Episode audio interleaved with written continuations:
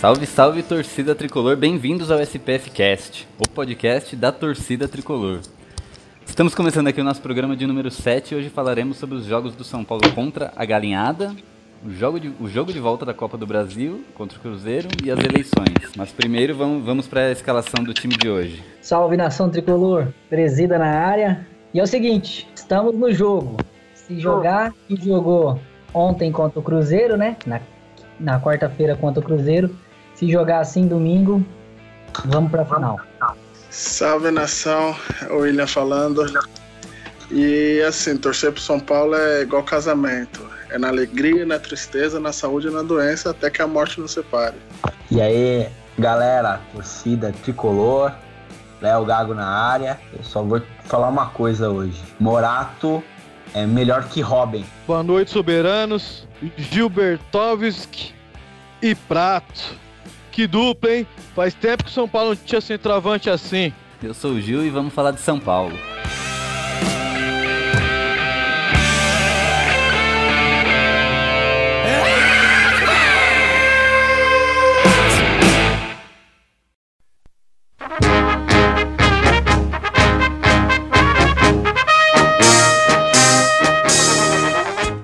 Então ontem, ontem a gente conseguiu uma vitória de 2 a 1 em cima do Cruzeiro.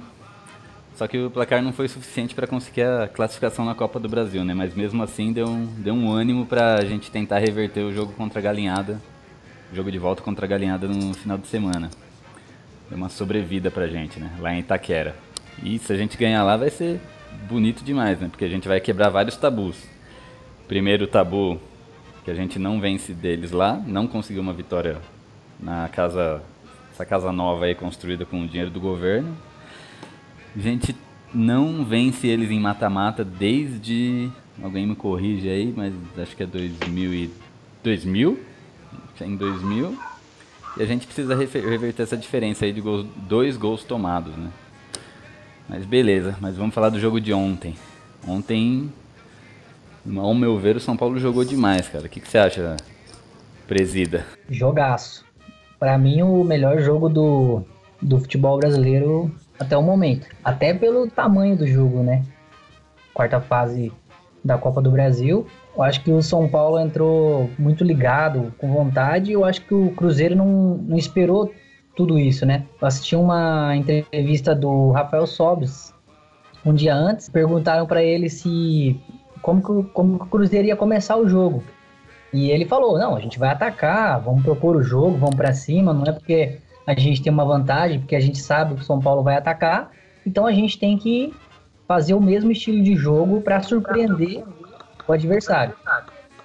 E não foi o que aconteceu, né? O Cruzeiro se assustou com o início do São Paulo, aquela correria, o Morato botando fogo ali, é, o Prato muito atento no jogo, no começo ali, o Cueva um pouco desligado, mas o Cruzeiro se assustou e, e o gol era questão de tempo, né? Eu acho que, para mim, foi a melhor partida do, do, São Paulo em 2017, até mais do que o jogo contra o Santos, é, porque no jogo contra o Santos a gente sofreu mais no começo e só, só se deu bem mesmo no final, no, no final do primeiro tempo e o, e o segundo tempo é, quase todo. Agora, ontem, para mim, só houve um pouco de oscilação, assim, depois que o time cansou aquele ataque, 15, 20 minutos de correria, chuta e, e finaliza e tenta e bola na trave. Daí eu acho que São Paulo deu uma cansada e o Cruzeiro se aproveitou do, do momento ali de, de fraqueza, né? O Bruno teve uma lesão e eu acho que também perdeu um pouco porque ele estava fazendo infiltrações, correndo, tentando cruzamento, fazendo tabela, estava muito bem no jogo. Aí depois da lesão também deu uma queda mas foi só 10, 12 minutos no máximo ali de desatenção e um pouco de lentidão na hora de armar o jogo. Mas tirando isso, o time voltou. Na hora que sofreu o gol também, mais em 5 minutos ali, mas logo conseguiu aquele poder de reação que muitos falam, né? Até vi depois do jogo, do primeiro jogo, muitos comentários, até na, na página do próprio clube mesmo, falando que esse time não tinha poder de reação, que não ia, não ia ter como virar, ou que não ia ter como ganhar. E foi mostrado mais uma vez já nessa temporada o poder de reação do, do time. Claro, ah, mas você tá falando isso, tá elogiando e tal, mas fomos eliminados. Fomos eliminados por uma bola na trave e, e um gol perdido do Cueva na cara do gol. Mas eu gostei muito da postura do, do time. Acho é... que a gente foi eliminado no primeiro jogo, né, cara? Isso, fomos eliminados no primeiro jogo, né? Contra, time apático. Na minha cabeça, quando eu fiquei sabendo do jogo, que seria São Paulo e Cruzeiro, eu já imaginei na minha cabeça que a gente iria ganhar no Mineirão. Justamente pelo histórico. O São Paulo tem mais vitórias no Mineirão do que o próprio Cruzeiro. Cruzeiro tem no Mineirão. Então só ali eu já, já fiquei muito. Assim, eles tremem um pouco quando jogam lá. Mas eu não imaginava, eu acho que ninguém imaginava, que a gente ia tomar dois gols e não fazer nenhum no Morumbi. Né? Foi um jogo extremamente horrível, terrível. Acho que a pior atuação aí, muito junto com a, com a de domingo. E era difícil, cara. Era muito difícil. Mas eu acreditava ainda que, que daria. Depois, depois que saiu o segundo gol, acho que tinha mais 12 minutos, né? Pra tentar fazer o, o terceiro. É. Mas não deu. Eu acho que, que é, o que fica de positivo é para o jogo de domingo já. Eu acho que a diferença é essa. A gente vai chegar domingo com a autoestima um pouco melhor do que se tivesse, por exemplo, empatado hoje ou perdido. Aí provavelmente a derrota já era certa, porque não ia ter cabeça nem um pensamento positivo para domingo. Agora, com uma vitória na casa dos caras, é, com o time deles jogando mal, é, com 40 mil pessoas no, no estádio, e a gente calando a torcida dos caras, acho que dá pra gente sonhar com resultado, é, com uma virada lá no Itaquelixão. Will, disserte sobre essa semana o Rodrigo Caio. Qual a sua opinião sobre tudo que aconteceu, tanto no primeiro jogo, primeiro jogo não, no jogo de domingo contra a Galinhada, né, que o fair play dele rolou mais assunto do que deveria, na minha opinião, e o jogo de ontem, né, onde, onde ele teve participação direta no, no primeiro gol do. No primeiro no único gol do Cruzeiro. Eu acho que a gente tem que dividir entre o jogador Rodrigo Caio, as funções dele de campo e as atitudes do Rodrigo Caio. É, é estranho, mas é, é, visível. Por exemplo, ele como jogador, no jogo de, de domingo, é, ele foi, foi um jogador fraco, ele errou bastante, né? É, ele não conseguiu marcar direito a subida do, do Jô. O Michael também era para eles dividir, porque o Corinthians joga com um atacante, mas tem a vinda do Rodriguinho, tem o Jadson e tem mais um que eu esqueci que vem pelo lado, pelo lado esquerdo. Eles não conseguiram se organizar para marcar o Jô e foi nas costas do Rodrigo Caio que, que tomou o gol. Ontem, já como contra o jogo do Cruzeiro, ele errou uma vez, mas foi tipo o erro fatal dele. Então, é complicado, cara. Eu não vou crucificar o Rodrigo Caio porque eu acho que ele tem muito mérito no São Paulo. É, ele é um jogador que é, é São Paulino, é da base do São Paulo, ele gosta de jogar ali, então eu não vou é, crucificar o jogador.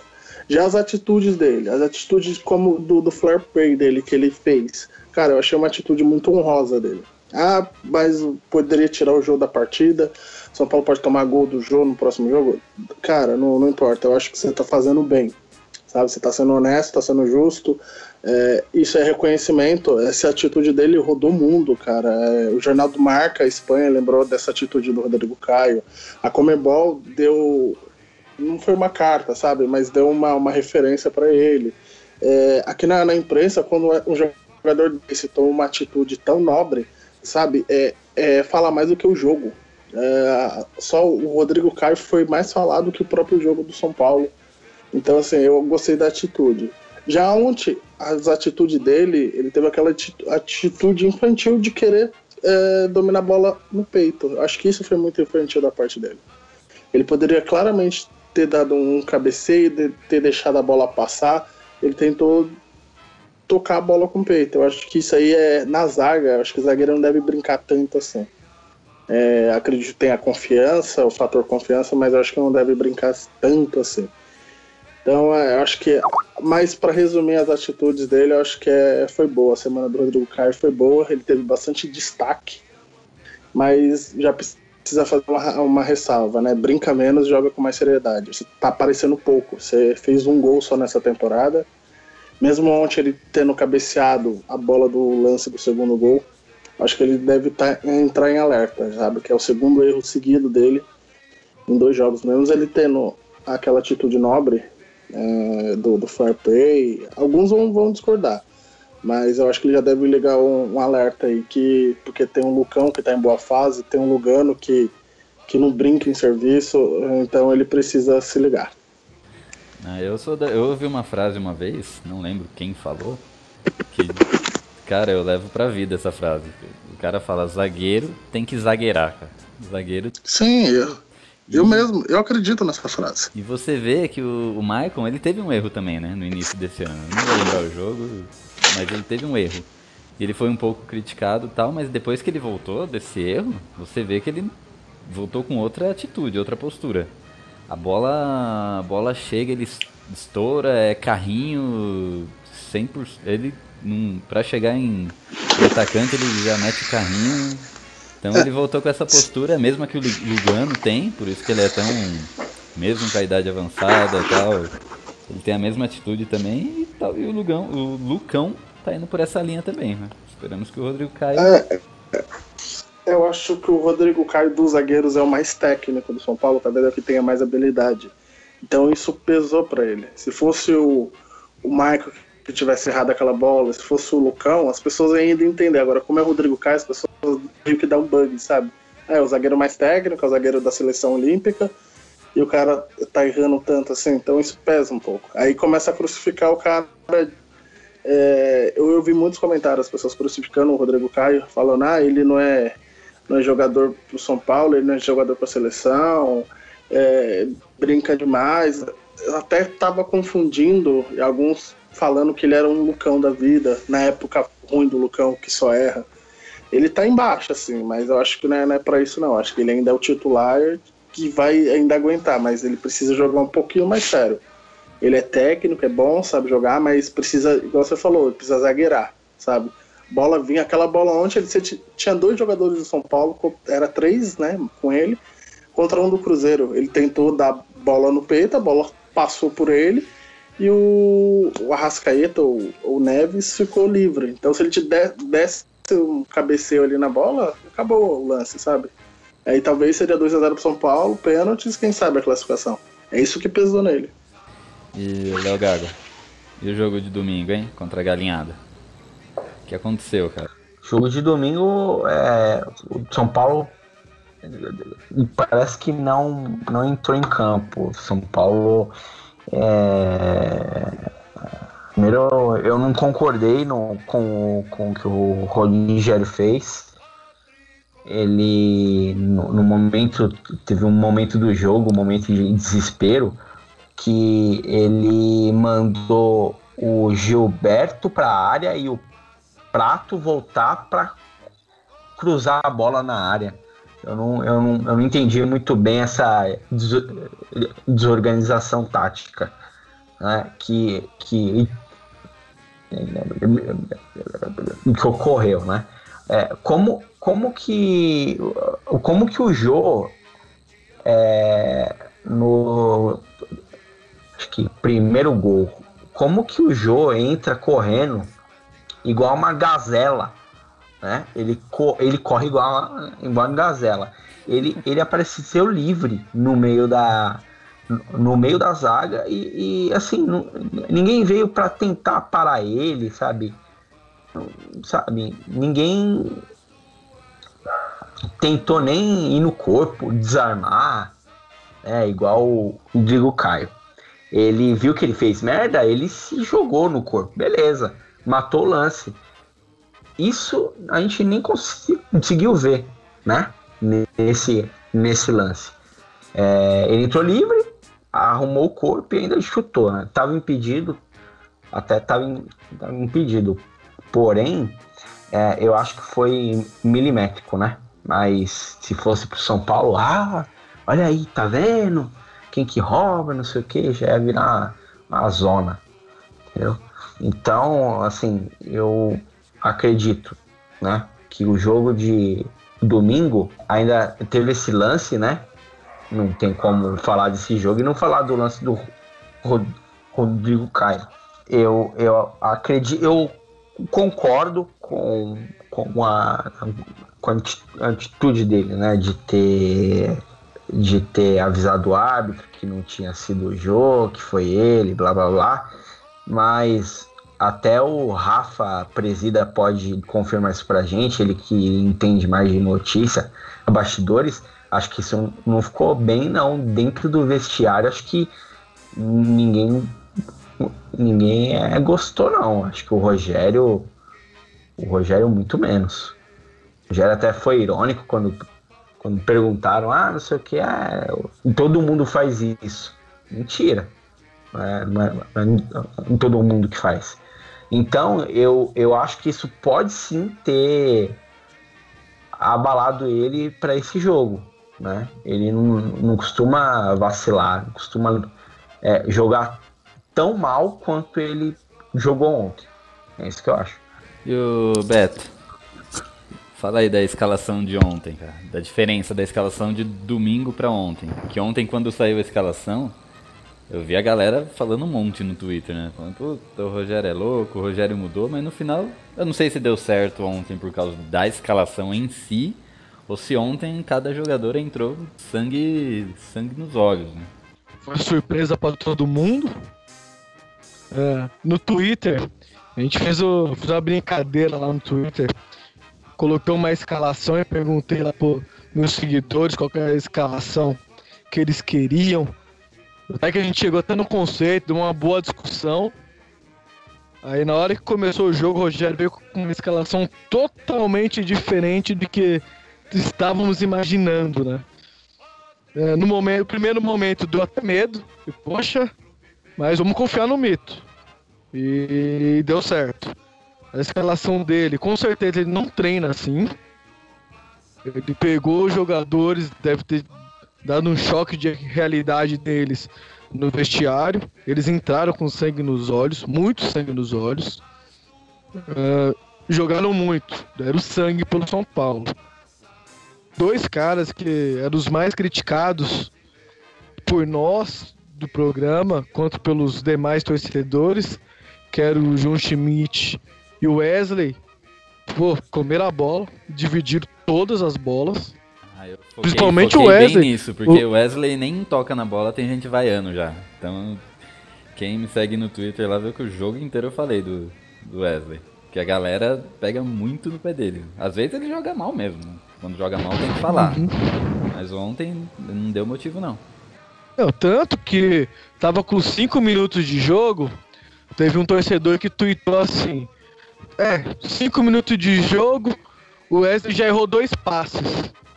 Eu fiquei indignado, o jogo mal começou, já tá criticando o cara, nem deixa o jogo acabar para depois criticar e eu respondi pro cara. Ele errou dois passes, só que ele acertou dois e desarmou duas bolas. Então, tipo, o, o torcedor olha muito o lado ruim dos jogadores, não vê o conjunto. No conjunto, ontem, a formação que o Rogério entrou foi excelente. Tanto Wesley, tanto o João Schmidt, o Rodrigo Caio, vocês falaram bastante dele. Ele, para mim, não jogou mal. Ele tava com excesso de confiança naquela jogada. E por isso ele errou. Pelo excesso de confiança. Porque ele tá vindo, tá vindo bem.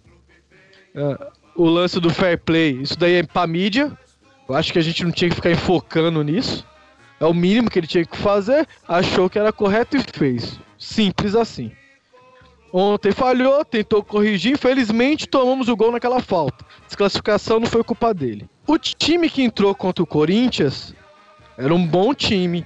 Teoricamente, se a gente for pegar o elenco, vamos dizer que era para ser 80% do time ideal para São Paulo. E o time não conseguiu jogar. Por que o time não conseguiu jogar? Primeiro que tá sem vontade. Segundo que alguns jogadores estão pensando que tem cadeira cativa. O exemplo maior deles é o Cícero. Cícero, quando chegou, teve toda aquela repercussão, que era o homem de confiança do Rogério. O Rogério brigou com o Ney Franco por causa dele. Deu toda a repercussão. Ele entrou, começou jogando bem, jogando simples, crescendo pro jogo. Só que o Cícero foi contratado para decidir em jogo grande. E os jogos grandes que teve desse ano no São Paulo, ele sumiu em campo. Contra o Corinthians e contra o Cruzeiro. Cueva tá mal, voltando de contusão. Até tinha comentado no programa passado que eu tinha medo dele nem se recuperar e o São Paulo já colocar ele para jogo. E foi o que aconteceu. Acho que poderia ter esperado, pelo menos para colocar ele só agora contra o Cruzeiro. Ele tentar pegar mais ritmo. E o Cícero é pra chamar responsabilidade. No jogo contra o Corinthians, o Corinthians mal agrediu o São Paulo.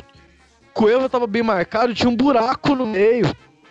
Era só ele infiltrar e chamar responsabilidade. Ontem, no jogo do Cruzeiro também, o Cueva, boa parte do primeiro tempo, ele jogou lá do lado esquerdo. Tinha hora que ele tava dentro da área de centroavante e o meio tava um buraco, porque o Hudson tava marcando individual ele. Então, onde ele ia, o Hudson ia, ia atrás, e o meio ficou um buraco. E quem tentou fazer isso foi o João Schmidt. Mas ele não tem a qualidade que o Cícero tem. Então, o Cícero, pra mim, tá se escondendo de jogos importantes. E, e ele não tá chamando responsabilidade. Ele é o cara para chamar responsabilidade. Igual o Prato tá fazendo. Igual o Cueva sempre fez, ele tá voltando agora. A gente vai dar esse tempo de confiança dele que tá voltando, mas também tem que começar a se coçar. Já são dois jogos. E o da escalação é esse. O Rogério mudou, foi confiante. Eu gostei da atitude dele. Porque não tem que ter essa de, ah, o jogador, eh, esse aqui é meu jogador de confiança, ele pode estar tá mal, pode estar tá bom, não vou mexer no cara. Tem que mexer. O cara tá mal, saca o cara. Ontem o Rogério tirou o Cueva, tirou o Cícero. Eu falei, quando ele colocou o Tomás, pra mim deveria entrar jogando, o, o Cueva não jogou nada no jogo. O Rogério teve culhão de ir lá e tirar o Cueva para mim tem que ser assim. Ele tem que mostrar pros jogadores que estão lá hoje que a torcida tem paciência com ele. Mas a paciência já tá acabando, ele tem que mexer. Tá mal, saca. Não tem que dar boi para ninguém. Cícero, essa é para você, meu amigo. Tá na hora de começar a jogar bola. Essa do Cícero que o Beto falou, eu concordo. Eu acho que o Cícero tá se escondendo muito em jogo grande. É, acho que já tá na hora de ele já acordar e falar, bora, eu sou o cara e eu preciso, o cara do meio de campo, né? Eu preciso resolver isso. Tanto que ontem, quando o Tomás entrou, ele tava fazendo essa função de buscar a bola lá atrás e levar ela pro, pro meio campo. É, a escalação que o São Paulo terminou o jogo ontem foi uma escalação, acho que o Rogério vai terminar contra o jogo do, contra o Corinthians, né? Que é, que é no 4-2-4 que é uma bem bem usada, é o Cuerva, o Cuerva não, o Gilberto e o Prato como dois centroavantes e dois caras nas pontas cruzando, provavelmente o Luiz Araújo e o Cuerva, se estiver bom, ou a, até mesmo o próprio Tomás. Então eu acho que é, precisa de, dessa ousadia ontem, e o Rogério teve essa ousadia, porque ele sabia que ele precisava do, do resultado. Então é, é, tem que ir para cima, porque é, já contra o Corinthians e contra o Cruzeiro, no Morumbi, contra o São Paulo, precisava do precisava jogar para frente, os times se recolhiam. E o São Paulo não sabe jogar contra time retranqueiro. E aí toma contra-ataque e toma gol. Agora, quando o Cruzeiro estava jogando em casa com a proposta de atacar o São Paulo, que foi jogo mano a mano, a gente viu como é que foi o resultado. O São Paulo dominou o jogo no primeiro tempo, fez o gol, né, de novo o prato de cabeça, dessa vez foi a favor. E, e contra o Corinthians foi a mesma coisa. Ou contra o Corinthians foi ao contrário. Né? O Corinthians jogou recuado. O primeiro jogo o Cruzeiro também jogou recuado, esperando o São Paulo atacar. E nos contra-ataque o São Paulo tomou os gols. Então acho que é assim. Se o time vem para frente querendo brigar com o São Paulo cabeça a cabeça, os times normalmente perdem, porque o São Paulo tem um, um contra-ataque rápido, tem um passe rápido, tem um ataque muito, mas muito forte né? Mesmo sendo Prata ou Gilberto, o ataque é muito forte. Então, é, esse jogo contra o Corinthians, o Rogério tem que fazer a mesma coisa, cara. É, é jogo, colocar o time para frente, nem que seja é, Cícero, nem que seja Thiago Mendes no meio de campo, mas tem que fazer esse meio campo rodar para a bola chegar redonda pro Prata. Diga. Ô Gil, só para finalizar aqui o, a parte do elenco. o que que mudou? Realmente mudou muito do jogo do Corinthians pro jogo do Cruzeiro. No jogo do Corinthians, o São Paulo entrou com dois pontas, que era Luiz Araújo e o Elton Nem. Só que eles são jogadores fáceis de marcar. Por quê? Porque o Rogério, Luiz Araújo vai jogar na ponta esquerda, vai voltar para marcar o lateral e não vai sair da ponta esquerda. Ayrton Nens vai jogar na ponta direita, não vai sair da ponta direita, vai marcar o lateral. Meu, futebol hoje, para você surpreender o adversário, tem que ter movimentação. No jogo contra o Cruzeiro, teve movimentação. O Prato Hora tava sem travante, o Prato Hora tava aqui no meio, o Prato Hora tava na ponta, o Morato tava na ponta direita, o Morato tava na ponta esquerda, o Cueva tava no meio, o Cueva tava sem travante. Isso é o que confunde a zaga adversária. Você tem que movimentar, os atacantes têm que movimentar. No momento que você põe um atacante, olha, você vai ficar parado aqui, meu, é fácil de você marcar, é previsível. Por isso que mudou tanto de um jogo pro outro. O Rogério não foi previsível. Os jogadores não ficaram previsíveis, parados. E, e para isso dar certo, outra coisa que a gente tem que frisar, a gente frisou em alguns programas, e isso não pode esquecer de falar. Nosso departamento físico, preparação dos nossos jogadores. Ontem, quando deu 35 do primeiro tempo, o time pregou. O Cruzeiro começou a crescer porque o São Paulo não tinha mais fôlego. Quando voltou, quando deu 22 do segundo, o São Paulo também deu uma pregada, foi quando o Cruzeiro foi pra cima e conseguiu o gol. Depois, São Paulo, na raça, na força, conseguiu pressionar o Cruzeiro para conseguir o segundo gol. Mas o nosso departamento físico não tá bom. A Florida Cup não ajudou o São Paulo. Acho que eles foram lá, ganharam aquele torneiozinho, mas brincaram muito. Foram lá na, lá na Flórida, foram no, nos brinquedos lá, acho que eles esqueceram de preparação física, porque os jogadores não estão bem preparados fisicamente. A gente está chegando na metade do ano, já era para eles estar tá fisicamente quase no ápice, que vai começar o Brasileirão. Então, departamento físico precisa urgentemente rever. Aí, Lecão, Lecão da Massa, frisa nisso aí, meu amigo. Precisa você dar sucesso aí no, nos próximos anos Frisa no departamento físico, primeira coisa. É, você falou do departamento médico, eu concordo. O departamento médico de São Paulo tá, dese, tá dese, não tá fazendo o correto, tá? Então não tá desejando o, o que prometeu.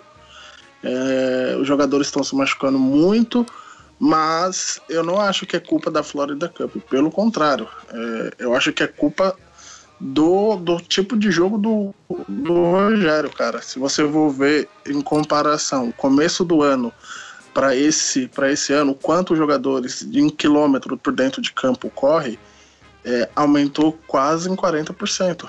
Então, assim, eles estão correndo muito mais. Tanto que os treinamentos do, do Rogério não é treinamento físico, ele dá muito mais treinamento tático para não cansar mais os jogadores. Então, eu acredito que não a Florida Cup realmente ajudou sim o São Paulo, fez uma além da, do marketing, né, que tem por trás disso, ajudou o São Paulo a, a melhorar, sim. É, o que tá pegando é esse estilo do jogo do Rogério Senna, que é um estilo mais agressivo e tá dando resultado dentro de campo, só que é, precisa melhorar o departamento é, físico do São Paulo. Por isso que o Rogério contratou o Morato e o Marcinho, porque ele visa que jogar com dois, com dois é, pontas, digamos assim, dois atacantes de lado, é o bom. O Elton nem não tá dando conta, Neilton não tá dando conta tecnicamente, o Luiz Araújo tá oscilando, então Morato e Marcinho vão vir para isso. Hoje o Marcinho fez um puta de um golaço, ele driblou três carinhas e fez. O Morato fez dois gols nos treinos, então pro Brasileirão e Sul-Americana, esses dois já vão estar tá afiados. Aí você pega o Prato e o Gilberto, que estão é, com o pé calibrado, o ataque de São Paulo vem forte. O Corva melhorando e o Thomas, eu acho que o São Paulo vai ter ali um ataque muito forte pro brasileiro.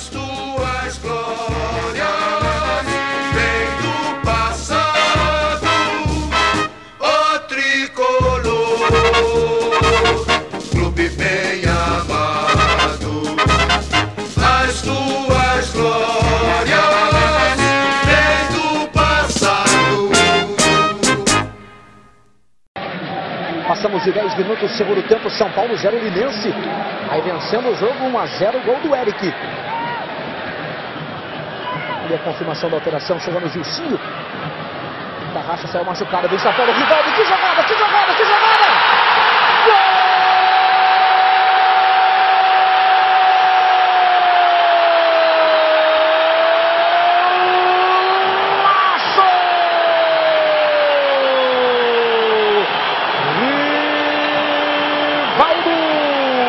mostra o seu cartão de visita e está de volta ao futebol brasileiro. O camisa 10 do Penta, numa jogada de rara felicidade, de muita plástica, de muito talento. Da Roberto lançamento, Rivaldo com a coxa, ele dominou já driblando, fazendo um belo gesto. Uma jogada de craque para cima do Bruno Quadros. E a bola com o pé esquerdo, com muito carinho. E ele ergueu a camisa para mostrar que está fininho. O Rivaldo com Você já não quer mais amar. Vamos fazer uma votação aqui. Tem gente levantaram essa questão aí de talvez o Rogério mudar de estratégia. Falaram que está na hora dele colocar Gilberto e Prato para jogar junto. Eu queria ver quem que é a favor e quem é contra né, e por quê. Eu eu sou, a, eu sou a favor tanto disso quanto do São Paulo jogar no 3-5-2. Eu sou, eu sou adepto ao 3-5-2. Quando eu jogo FIFA, eu jogo no 3-5-2. Eu acho que é um esquema muito, muito melhor, assim, mais seguro. Um, esquema de jogo que, que eu fiquei vislumbrado, assim, quando eu vi muito pelo São Paulo de 2005, 6, 7, 8, né? Jogava com três zagueiros ali, dois caras lá na frente. E eu acho que o Prato e o Gilberto caberiam nesse esquema.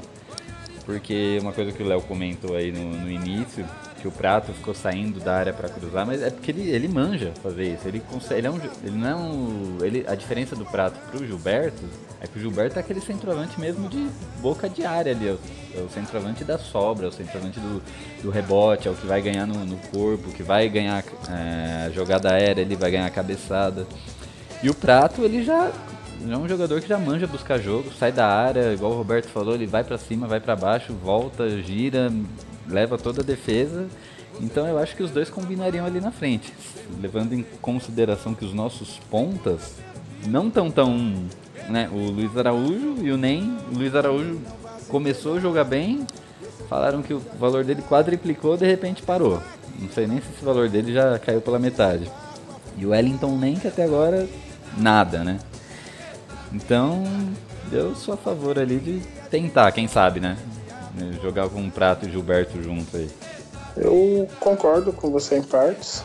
Acho que daria sim para para jogar eles, mas eu vejo eles muito de, isso para segundo tempo. Acho que para iniciar o jogo, principalmente se a gente for falar no, no 3, 3, 3-5-2, Aí sim se encaixa uh, o Gilberto fazendo o centroavante fixo e o Prato fazendo o segundo atacante, que vai pelas pontas. Um exemplo ontem foi no final do jogo, no último lance, o Prato deu um carrinho na lateral esquerda, que originou o escanteio que o Cruzeiro não chegou a cobrar porque o árbitro encerrou a partida. Então o Prato ele volta mesmo, o Gilberto é o ficção e foi assim que ele fez o gol ontem. Eu acho que dá, mas eu prefiro eles de segundo tempo. Eu acho que o São Paulo deve explorar mais esses jogadores rápidos de lado de campo para ficar um jogo mais rápido. É, como formação, eu prefiro o, o 4-3-3. Acho que é uma formação que você pode oscilar bastante. Ele ataca no 4-3-3 e defende no 4-5-1, por exemplo. É, eu acho que você tem mais variações e pelas peças que o São Paulo tem, essa formação seria a mais ideal. Mas eu acho que sim, daria para jogar, tanto que eu acho contra o Corinthians, assim que deveria iniciar. É, fazendo o São Paulo jogando no 4-4-2, né? É, Wesley de lateral esquerdo, o Jusilei central, o Curva e o Tomás fazendo no meio, e o Prato e o Gilberto lá na frente. Eu acho que daria para fazer assim, fazer uma triangulação ali de lado de campo que daria sucesso. Eu já. Eu, você falou de segundo tempo, eu já acho o contrário, cara. Eu já acho que tem que. Por exemplo, começaria com Prato e Gilberto. E aí chega no segundo tempo, a hora que o, que o outro time tá cansado, o São Paulo também, né? Normalmente dá uma cansada no segundo tempo. Aí joga a molecada pra correr, joga um Luiz Araújo ali, joga esse Morato, né? Que Jogou bem pra caramba. Igual o, o Felipão fazia com o Denilson na seleção, né? Jogava, metia o Denilson lá no segundo tempo, era correria, não tinha time que segurava.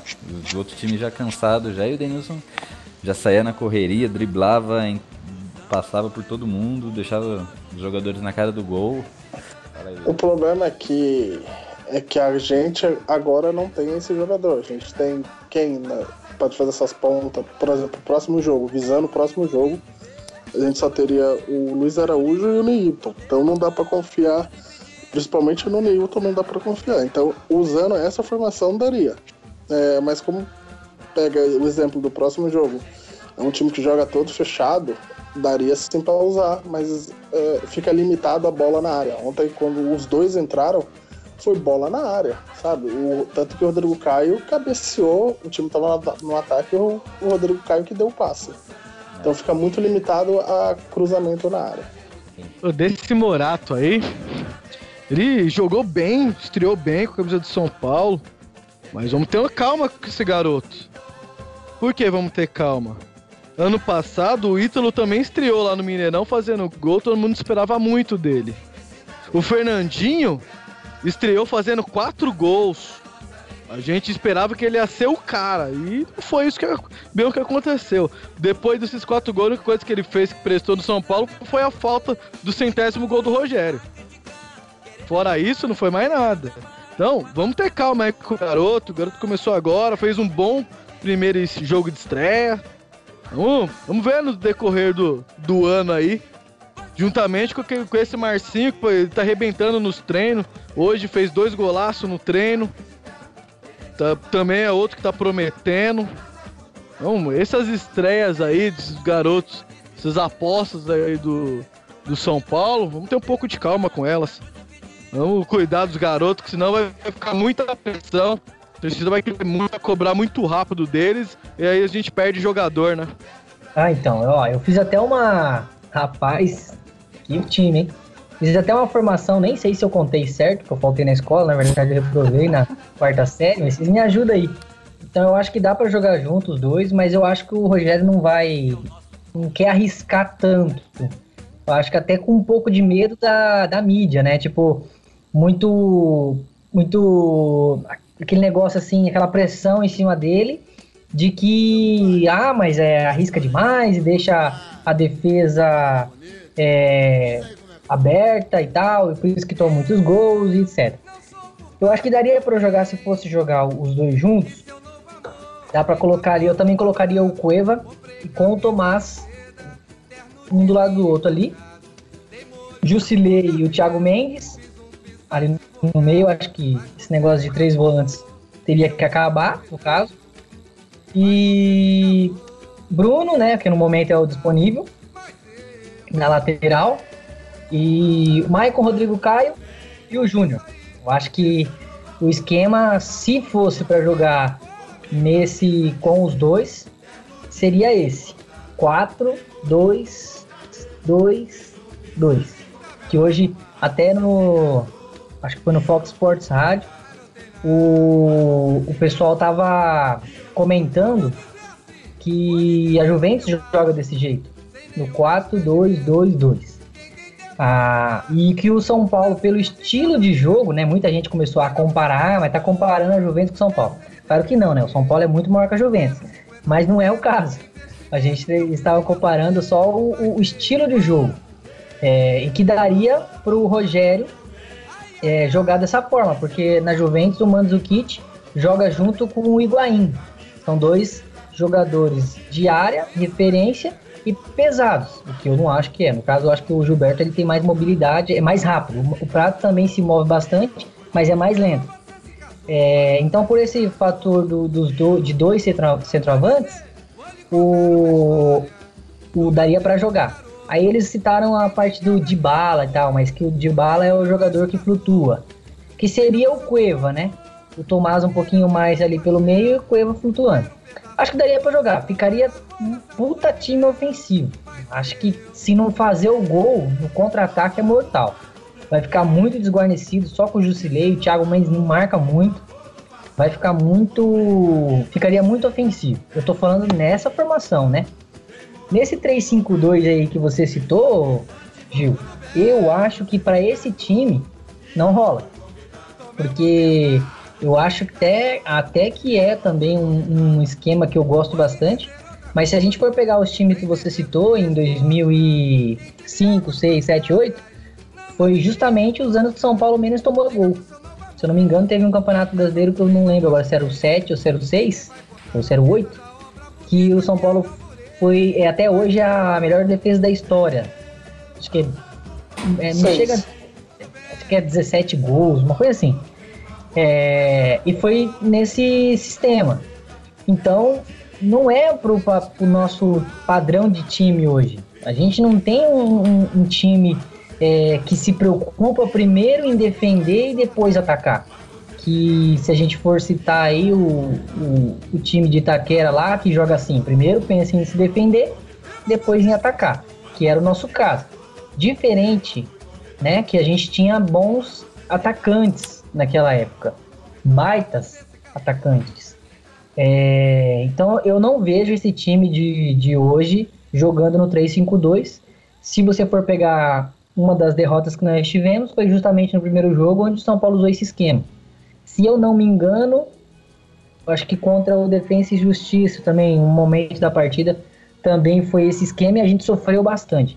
Então eu, para esse time, para essa metodologia, para essa, para esse pensamento do Rogério, eu acho que não é válido esse 3-5-2. Mas a pergunta foi: Prato e Gilberto podem jogar juntos? E o que você acha? Eu acho que pode nessa formação que eu passei com Bruno, Maicon, Rodrigo Caio Júnior, Jusilei, Thiago Mendes, Cueva, Tomás, Prato e Gilberto. Acho que aí, baita de um time, mas teria que. Provavelmente sofreria muitos gols. Eu, eu já vi formação losango, formação quadrado, 4-2-1-3, 4-1-2-3, 4-3-1-2, mas é essa é a prim primeira vez que eu vejo a formação rola 4-2-2-2. Né? Então, assim, você pode até você pode até patentear isso que vai para frente, viu? Vai para frente. Isso aí. Eu copiei dos caras. Meu Deus. É, então. É. E assim, só, só para deixar aqui a minha, a minha, a minha opinião, eu, eu não acho, eu não acho legal, eu acho interessante você de repente falta volta a dizer aqui você pega o lance que eu dei né de exemplo onde o prato cruza para a área eu, eu acho que o prato tem uma baita presença de área então ele tem que estar na área entendeu? ele tem que estar na área para cabecear a bola para empurrar a bola de qualquer jeito pro gol, entendeu? Então, se o Gilberto tiver que entrar, ele tem que entrar ali ou do lado dele ou na lateral do campo, ali na, na, na linha de fundo ou um, um pouco mais recuado ali, entrando na área, mas dentro da área tem que ser o prato. Aí, cara. Vamos pro bola cheia e bola murcha da semana? Vai lá, presida, diga o seu o pessoal até comentou aí no começo do programa sobre o Cícero, né? Então eu concordo com tudo que foi dito sobre ele. É... Então a minha bola murcha é pro Cícero. Acho que ele ficou devendo, é... sim, não né? Porque contra o Santos, por exemplo, ele fez um bom jogo. Mas nessa reta final aí, não, vamos dizer assim, na hora que tá valendo mesmo, ele deu uma pipocada mesmo. É, mas eu ainda acho que ele vai, vai ajudar bastante. Mas ele precisa ser um pouco mais protagonista, né? Ter um bom passe, lançamento e às vezes ele só toca de lado, aquele toquezinho de 2 metros, que até eu, se jogasse com 200 quilos, eu conseguiria fazer. E o bola cheia, é, eu vou dar pro Prato. Por quê? É, ele fez um gol contra, uma infelicidade contra o Cruzeiro no Morumbi e foi muito questionado, né? Até criticado por alguns torcedores, até no Instagram dele pegaram pesado alguns, comentar, alguns comentários falando de, de que, que era dinheiro jogado fora e tal. E eu acho que ele se redimiu no jogo de volta, jogou demais, se entregou pelo time, dava para perceber que ele queria tentar fazer uma, alguma coisa boa para poder tirar aquele peso das costas que ele carrega demais, né? O bichinho é estranho aquelas costas dele lá.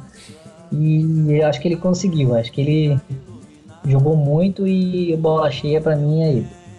Então, Gil, é, meu bola murcha vai pro Rodrigo Caio. Eu acredito que se naquele lance do, do gol do Jô, se tivesse ali melhor, melhor posicionado, acho que o jogo ia, ia ser outro. Acho que em algum momento ali a gente ia acabar fazendo algum gol, mas aí o, o gol dos caras desestabilizou o nosso time de tal maneira que aí não, não teve força, começou a ir mais para né, chuveirinho na área, né? E o bola cheia vai pro vai pro prato, né? Nesse jogo, nos dois jogos ele deu carrinho, ele se esforçou, comeu terra, grama, com uma menção honrosa para o Maicon. Maicon também, eu acho que nos dois jogos ele, ele jogou muito. Jogou demais, assim. Oh, bola cheia da, da semana aí, pra mim foi o Prato. No jogo contra o Corinthians ele foi o menos pior. Conseguiu, pelo menos tentou pegar a bola do Cueva, tentou armar, tentou fazer alguma coisa. Aquele jogo que o São Paulo não conseguiu fazer nada. O bola murcha é o Cícero, já falei atrás tudo que ele errou e está errando. É, e não vou ficar aqui prolongando mais porque o Cícero não merece muito as minhas palavras que não está jogando nada.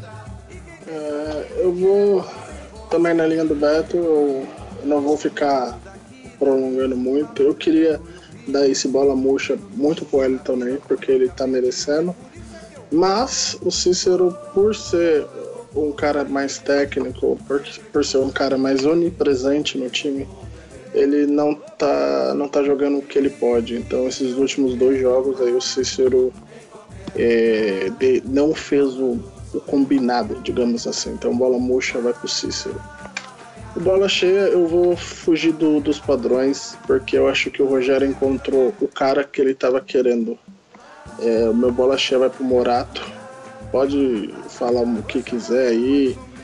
Eu acho que o Morato ele entrou muito, mas muito bem ontem. Ele fez tudo que o Rogério queria que o seu jogador de lateral fizesse, o atacante de lateral que voltasse para marcar, é, que cruzasse o campo para marcar o que, que ele fez, é, que driblasse, que cruzasse, que corria igual louco, que chutasse. Ontem o Morata ele fez tudo isso. Então, eu tenho certeza que no Brasileirão ou Sul-Americano, o Morata vai ser titular fácil. Pode ter o Wellington Nem, pode ter o Luiz Araújo.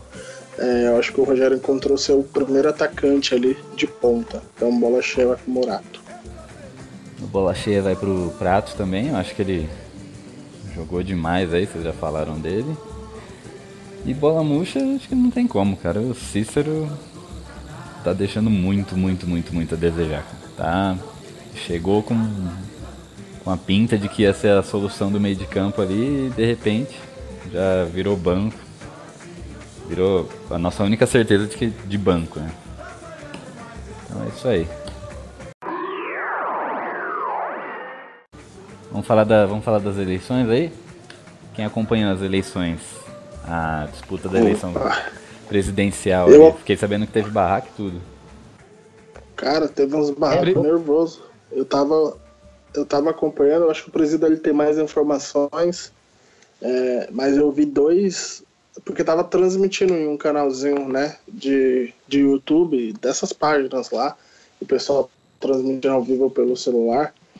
Teve uma hora lá que a oposição é, chegou com um cheque do Leco, que o Leco tava fazendo, desviando dinheiro, aí chegou com um cheque do Leco impresso, gigantesco no, no banner, um, assinado por ele de 100 mil, velho. Aí o Leco ficou meio desesperado, assim, é, porque a assinatura não era dele, mano. Então, assim, tipo, uns barracos muito, muito nervoso. Tava parecendo aquele programa lá do SBT da, da Cristina Rocha, Casas de Família. É, o negócio foi feio, velho. Aí a, a situação mostrou do, o, o desvio que teve na no coisa do Pimenta, que eu não sei se é verdade, mas é, quando ele saiu ali na época de 93, 94, teve uns desvios do dinheiro que o São Paulo tinha que receber. Então, assim, foi no, no início, que é quando eles estão fazendo a última, a última apresentação das suas campanhas, nego gritando, assim, lá, lá, de fundo. Então, cara, foi uma baixaria nervosa, assim, tava feia a situação lá na, nas eleições. É, e teve muita gente que apoiou, apoiava o Pimenta, que como eu posso dizer, cara, é, chegava, chegava lá meio intimando algumas pessoas. Teve até um ator da, da Globo que vestiu a camiseta de organizada e foi lá apoiar o Pimenta. Eu acho isso, tipo, meio, meio sem, sem graça, sabe? Desnecessário. Mas enfim, deu leco. Eu acho que, indiferente de quem era o cara que ia concorrer com o leco, acho que deveria continuar para falar que não foi pouco, pouco tempo, né? É, então acho que foi o presidente Leco foi merecido ele dá continuidade. Eu acho que o São Paulo está precisando disso, dar continuidade. Eu acho que se, se o Pimenta ganhasse, ia dar um quebra, ia ser uma nova gestão, um novo jeito de pensar. Eu acho que não seria legal para o meio da temporada. É, já está praticamente no meio da temporada dessas eleições em São Paulo, é horrível sem meio de temporada. Enfim, parabéns pro Leco, espero que ele cumpra as promessas e que dê continuidade ao bom trabalho que está sendo realizado no São Paulo. Quanto que foi a votação? Alguém tem os números aí? Foi 124 pro Leco e 102 pro Pimenta. E aí, vai agora vai? Vai melhorar ou não vai com o Leco? Então, eu. Sobre esse episódio aí, eu também estava acompanhando aqui, eu não lembro quem foi o, o jornalista que, que mandou aqui no, no Twitter, mas foi da, da oposição e e ele começou a berrar no salão lá, sabe? Uma coisa de, de gambá, sabe? Ficar gritando lá. Todo mundo em silêncio, todo mundo arrumadinho, quietinho, cada um votando no seu lugar. O cara vai começa a berrar, começa a falar é, de, de, de, problema que, que o Leco poderia ter ou não poderia ter. Daí, sobre esse, o que o, que o William falou, do que chegaram com cheque, na verdade é, é um, um grupo que tem no Twitter, que é o Defenda São Paulo. Defenda SPFC. Eles são da oposição, claro, né? E eles produziram material com dois cheques e um depósito feito pelo Leco em 2015. E esse seria de 100 mil reais.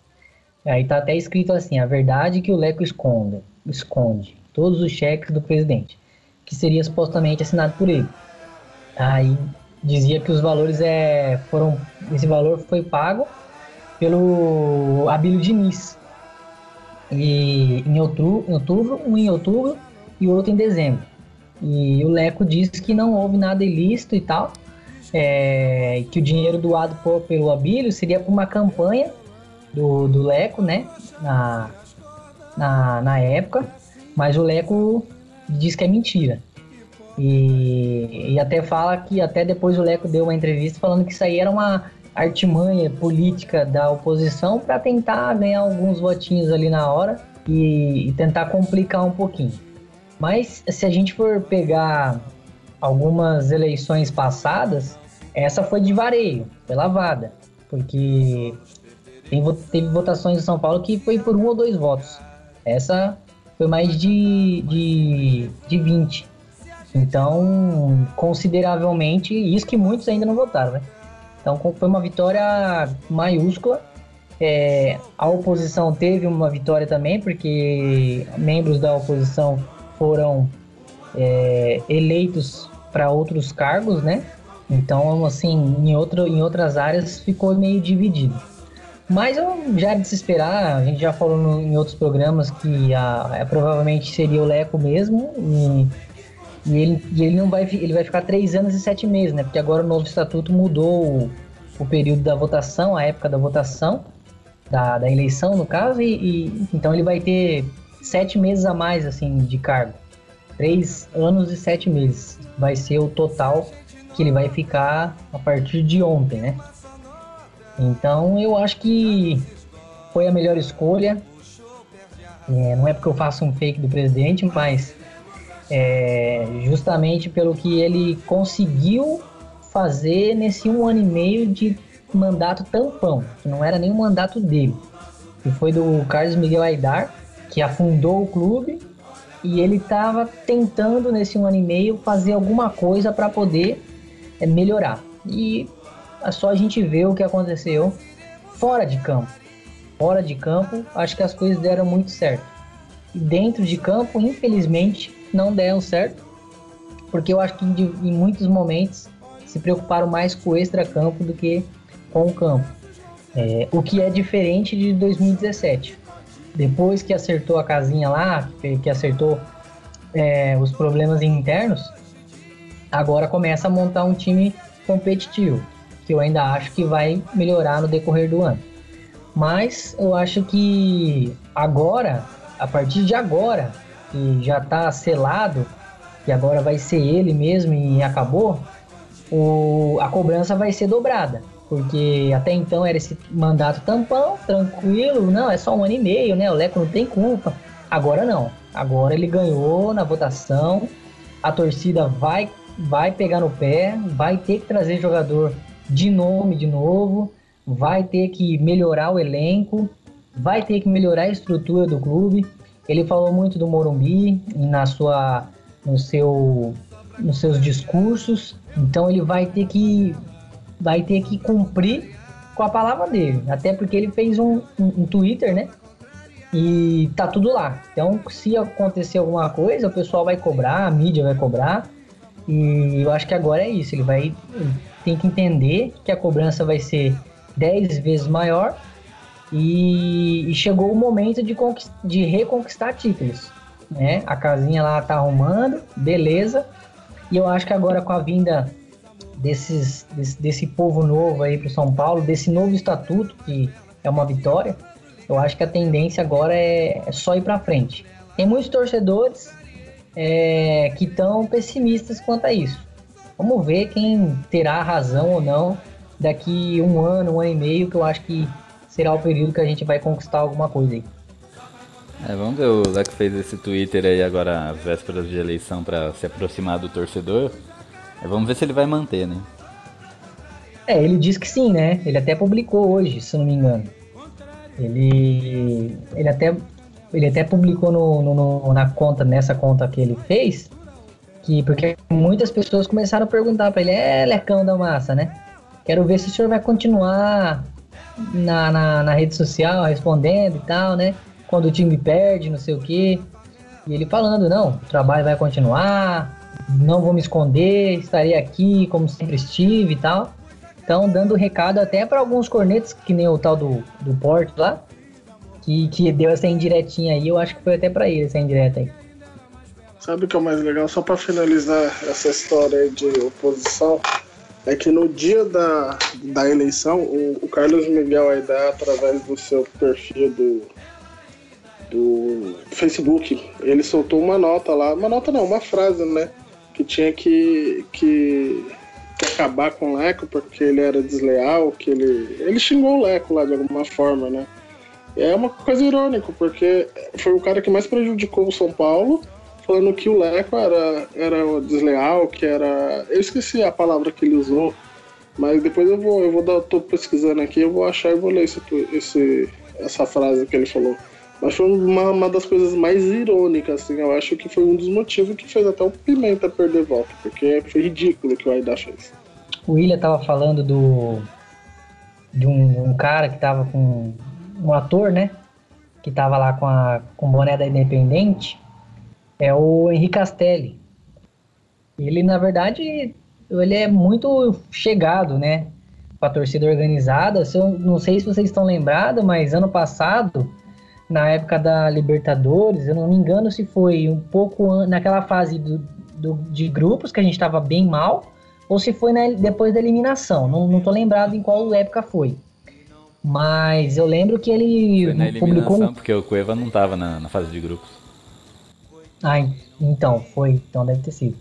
Ele mandou um vídeo, postou um vídeo no- na rede social dele, no Twitter mesmo, é, metendo pau no Leco, falando um monte, mas destruindo mesmo, assim, até.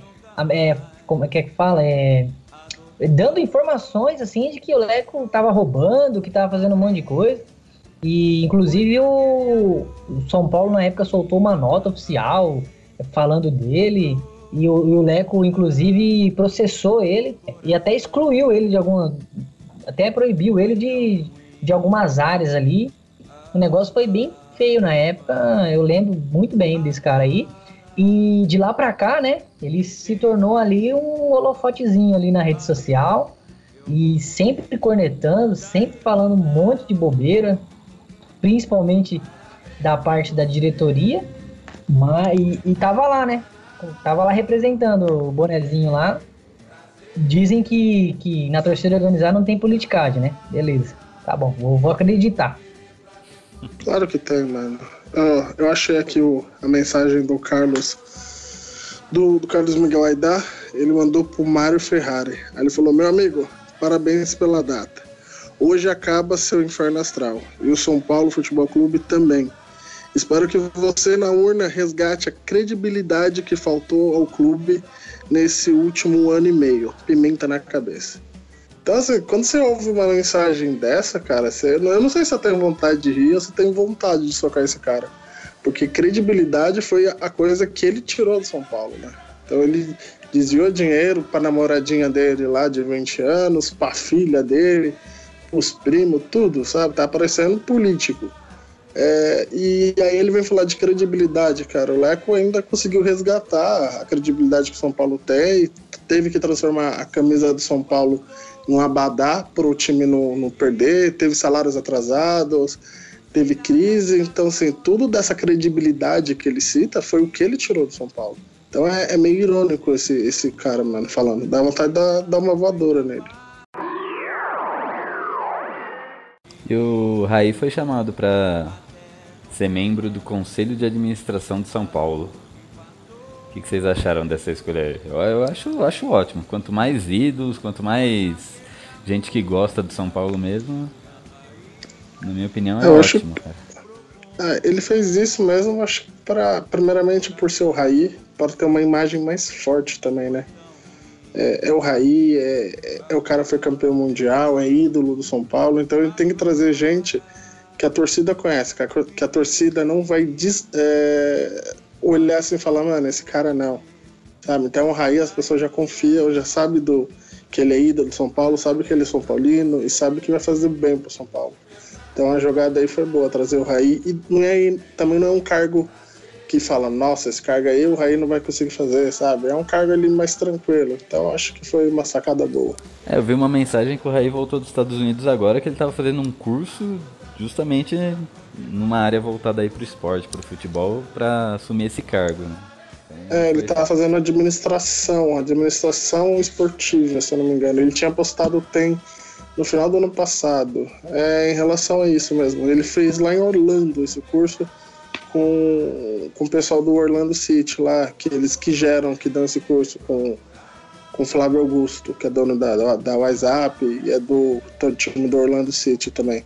Então, assim, ele tá bem, ele tá bem encabeçado. Acho que esse ano o São Paulo também tá. Tem o Rogério que foi estudar fora, ele trouxe seus assistentes. É, agora o Raí também estudando administração fora. Então, assim, o clube ele tá se modernizando. Então, acho que falta só agora a gente resolver isso dentro de campo, sabe? Porque as mudanças estão ocorrendo, a inovação está ocorrendo. É, o time está se acertando, a, a Cotia tá, tá, tá sempre tá mais visível, né? Tá forte, o dinheiro de Cotia tá entrando. Então acho que é, com o tempo São Paulo tá, tá voltando aos trilhos, tá voltando essa credibilidade que o Aidá tirou. É, o Raí é o terror do Morumbi. Conforme tá lá no meu Twitter. Raí vai voltar igual 98. Vai voltar e vai decidir em cima da galinhada. Aí vai decidir de novo. A gente vai ganhar lá na Arena Lava Jato. Vamos zoar pra caramba com a galinhada domingo. Pô, eu queria fazer uma pergunta. pergunta. O Léo dormiu de novo? Eu acho que o Léo dormiu de novo.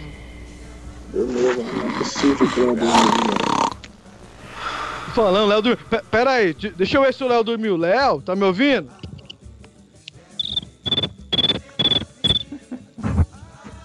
É, não. É, dormiu. Dormiu de dormiu, novo. gente. Cara, não vai mais ser Léo Gago, não, vai ser Léo Soneca, cara. Eu acho que fica melhor pra Léo Soneca que Léo Gago.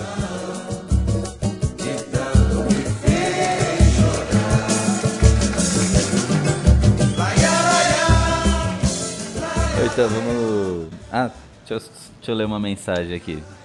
O Emerson perguntou qual a expectativa de vocês para esse mandato do Leco e a inclusão na, na diretoria de notáveis.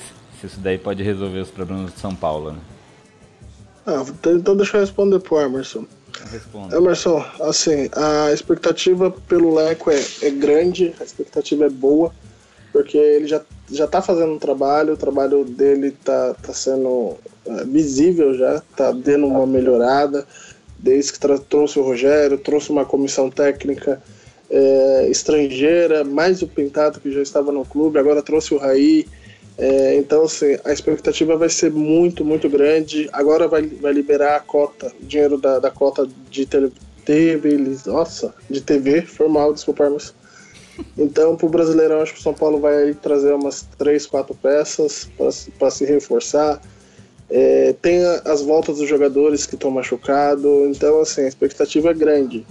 E você trazer esses jogadores notáveis para virar diretor, para ser diretor, para entrar na diretoria, também acho que isso é bom. Você traz uma credibilidade ao clube, você traz a confiança para o torcedor.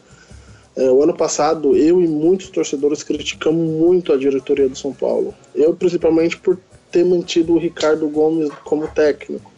Por ter tirado o Botafogo, ter tirado ele do Botafogo. Hoje o Botafogo está na Libertadores graças ao São Paulo. O Botafogo era para estar na segunda divisão.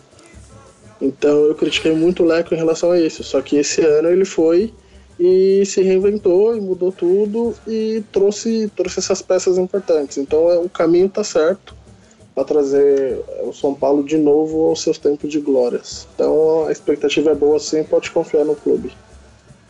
O, a, o cargo do Raí vai ser muito importante. Ele vai cuidar da parte de da papelada ali, burocrática do clube, dos contratos, é, das informações, do que entra e sai, é, não sei, dos cheques, de toda essa parte do, do, vamos dizer assim, que nos últimos anos foi muito contestada, né? Vamos falar o português, claro, né? Da parte da roubalheira que todo mundo fala. Se havia roubalheira ou não, se alguém lesava o clube ou não, o Leco colocou ele nessa função. Ele e o Júlio Casares. Não sei se vocês lembram dele, ele é da oposição. E ele, né, e o, e o, e o Leco convidou ele e ele aceitou. Então eu acho que é um papel muito importante, porque como o William falou, é um cara de confiança, é um torcedor. Você não, não passa pela cabeça de nenhum São Paulino que o Raí vai querer fazer alguma falcatrua ali no- nos contratos, vai querer melar alguma coisa. Antes do bolão, eu queria fazer um comentário aqui. Eu queria pedir uma salva de palmas aí por um dos caras que ficou mais velho essa semana, que pra mim foi um dos maiores jogadores que eu tive o prazer de ver jogar. E ainda tive o prazer maior ainda de ver defender as cores do São Paulo, que é o Rivaldo. O Rivaldo ficou mais velho e conseguiu chegar no auge da carreira sem merchandise, só com seu futebol, sempre foi um cara humilde, nunca precisou ficar na mídia e chegou no ápice do futebol.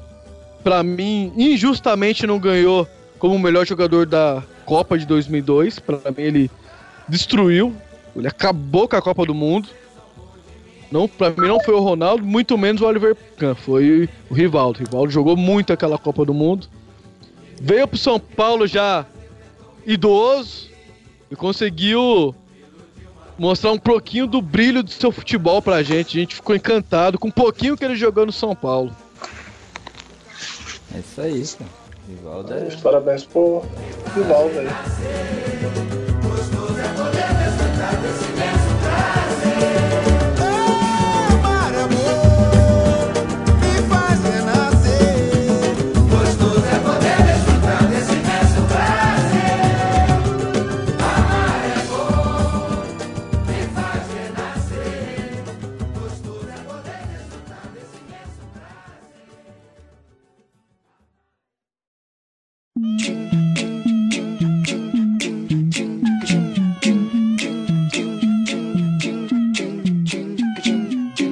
Então estamos voltando mais uma vez e agora vamos falar do bolão. O próximo jogo é São Paulo e a Galinhada. Olha só, vamos lá começar com o Léo Moura. Qual que você acha que vai ser o placar? O Léo dormiu.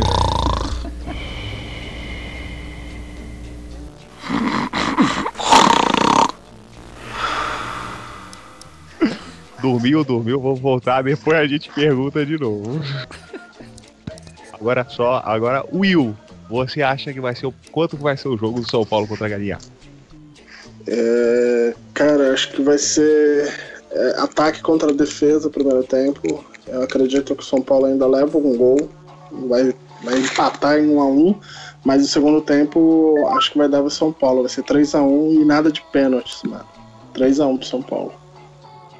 Sensacional, também espero que seja mais ou menos isso. E você, Gil? Oi. Eu, eu já vou mais Você- além. Vai ser 4x1 pro São Paulo, cara.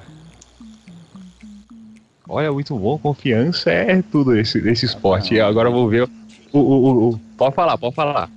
É, eu acho que a gente vai começar a ganhar, vai bater o desespero nos caras. Eles vão atacar a gente que nem galinha louca. E aí a gente já no contra-ataque já vai meter 3, 4, cara. Sensacional, é isso aí. Vamos esperar isso. Agora vamos ouvir o- o Beto. 3 a 0 pro São Paulo. Fácil em cima da galinhada. Vamos ganhar fácil lá na Arena Lava Jato. Isso aí pra comemorar, tomar todas pra comemorar a classificação. Sensacional. Agora faltou, faltou o presida, né? O Isso. presida, vamos lá, presida. Ah, é com você, rapaz. Qual vai ser o placar do jogo do São Paulo e Curica? Curica, 4x1. 4x1, muito bom. 4 não. A gente fala 1, 2, 3, PIN. Então é PIN a 1.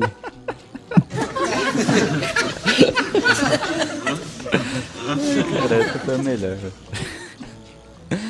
Isso aí. Mais uma perguntinha. Olha só, e o que vocês acham? Agora me digam o que vocês acham verdade. da dupla de Gilbertovski e, e o Pato. Prato. Pato já foi embora. Eu, eu acho que não vai não. Acho que vai, vai entrar só de prato, só com o prato. Eu acredito que vai ser Luiz Araújo, Cuerva e Prata. Eu acho que o Gilberto ele vai entrar de segundo tempo, principalmente se São Paulo tiver 0 a 0 ou não conseguir o placar, se tiver 1 a 0 aí ele joga, já entra no segundo tempo já com o Gilberto. Mas para início vai ser Luiz Araújo, Cuerva e Prato. Presida, presida, pode falar? Vai ser um prato cheio pra ele, né? Prato. Eu não tinha prestado atenção. né?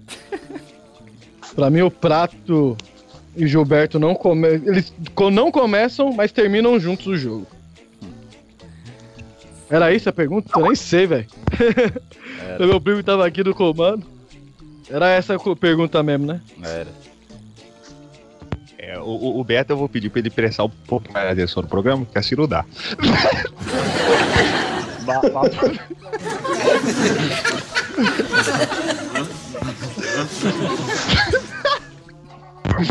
Bah, olha só, faltou o Léo Soneca. Ô, o Léo Moura.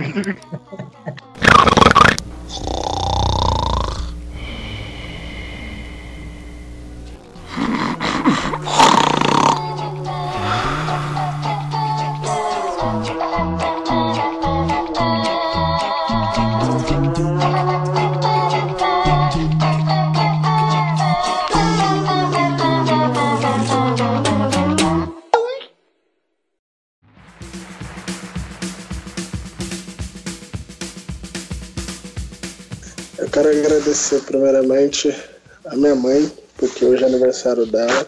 Oh, parabéns. Obrigado, cara. Então, mandar um beijo pra minha mãe. Eu sei que ela não tá ouvindo, mas ela tá aqui em casa. Então, beijo, mãe. E agradecer as mensagens, né? Que eu recebi bastante mensagem, eh, bastante retweet. Essa semana foi uma semana que a gente falou muito so- sobre São Paulo. Eu perdi a paciência com alguns torcedores do São Paulo. Então, quero mandar vocês todos tomando banho. eh, porque eu acho assim, se você quer criticar o São Paulo, cara, critica, mas quando o São Paulo dá essa reviravolta, igual ele deu contra o Cruzeiro, você não tem moral, sabe? Então você tem que sempre apoiar do, do início até o fim. Eu vi muitos torcedores antes, até o presidente comentou no início, muitos torcedores antes do jogo começar já falando que o São Paulo ia perder, ia ser uma goleada histórica do Cruzeiro, que o Rogério era burro, e aí o time foi lá e ganhou. Não se classificou, beleza, mas mostrou força de vontade, mostrou raça e ganhou do único invicto aí, tirou o último invicto da Série A.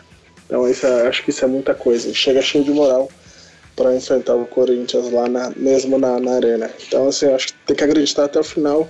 Eu postei essa semana que torcer pro São Paulo é um casamento, cara, e é verdade. É na alegria, na tristeza, na saúde e na doença. Mano. Eu acho que essa é a pegada. Se não aguenta, cara, não vai achar camisa do São Paulo. Isso aí, valeu e abraço, até semana que vem. Queria agradecer aí a galera mais uma vez é, pela audiência. Agradecer mais uma vez o pessoal do Twitter, Facebook, da nossa página lá, Zoeira Tricolor. Chegamos essa semana aí a 71 mil seguidores. Muito bom. E pessoal lá do Twitter, Presida Mil Grau, do programa. Eu queria agradecer a um, a um algumas pessoas, né, algumas páginas é, o Tricolor Fanático, os Soberanos do Amapá, Embaixada SPFC de Roraima, Embaixada Maranhão, Embaixada Bahia e a embaixa, Embaixada aqui do Paraguai. Vou até fazer uma visita lá, hein? Pertinho. Agradecer ao pessoal aí que está ajudando a gente na divulgação. Cada programa a gente vai citar mais alguns nomes, que são bastante gente que tem nos ajudado. Continue divulgando, continue nos ajudando, ouvindo nosso programa e compartilhando aí com os amigos, grupos do WhatsApp. Mandar um salve também pro Miguel Caleri, que cara tá incomodando nós desde segunda-feira. Ô, manda um salve lá, manda um salve. Tá mandado um salve aí pro Miguel Caleri. Pra quem não sabe, esse cara colocou é Miguel o nome dele, né? E o nome do filho dele vai ser Miguel Caleri. Aí, em homenagem, em homenagem ao Caleri, ele falou pro, pro Caleri que se, se o Caleri voltasse a jogar pro São Paulo, ele colocaria o nome do filho dele. O Caleri não veio jogar, mas ele mesmo assim colocou o nome do filho dele. Então, um salve para ele. E queria mandar um recado aí pros cartoleiros de plantão, pessoal que é viciado em cartola, assim como nós. Dia 25 aí parece que já tá já vai estar valendo aí pro pessoal criar suas contas, criar os seus times. E nós aqui do programa vamos ter uma liga e essa liga vai incluir premiações. Não vamos divulgar ainda as premiações, né? Provavelmente no próximo programa, mas fiquem atentos, vocês são cartoleiros, que provavelmente aí no dia 25 a gente vai estar divulgando e você pode estar ganhando prêmios aqui do SPF Cast. Valeu, um abraço. Obrigado, soberanos. Mais um programa.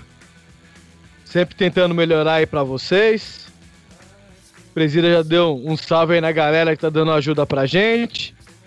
Não percam o próximo programa e os Cartola. Mas eu não queria falar não, mas já tem um campeão nosso Cartola, tá? Que vai ser eu. Os cartoleiros aí, não precisa ficar muito desanimado não. Pô, eu sei que vocês podem participar só pra brincar, mas eu vou ser o campeão dessa liga do SPF Cast. Valeu, galera! Aí sim. É isso aí, obrigado por quem tá ouvindo aí, valeu pela audiência. E queria falar para vocês seguirem o SPFcast nas redes sociais, né? Instagram.com SPFcast, Facebook, Twitter, para ficar sempre informado e e participar mandando mensagem pra gente que a gente sempre sempre que pode estar respondendo por aqui. Então aquele abraço e até o até o próximo. Então, pessoal, venho informar que infelizmente o programa está acabando.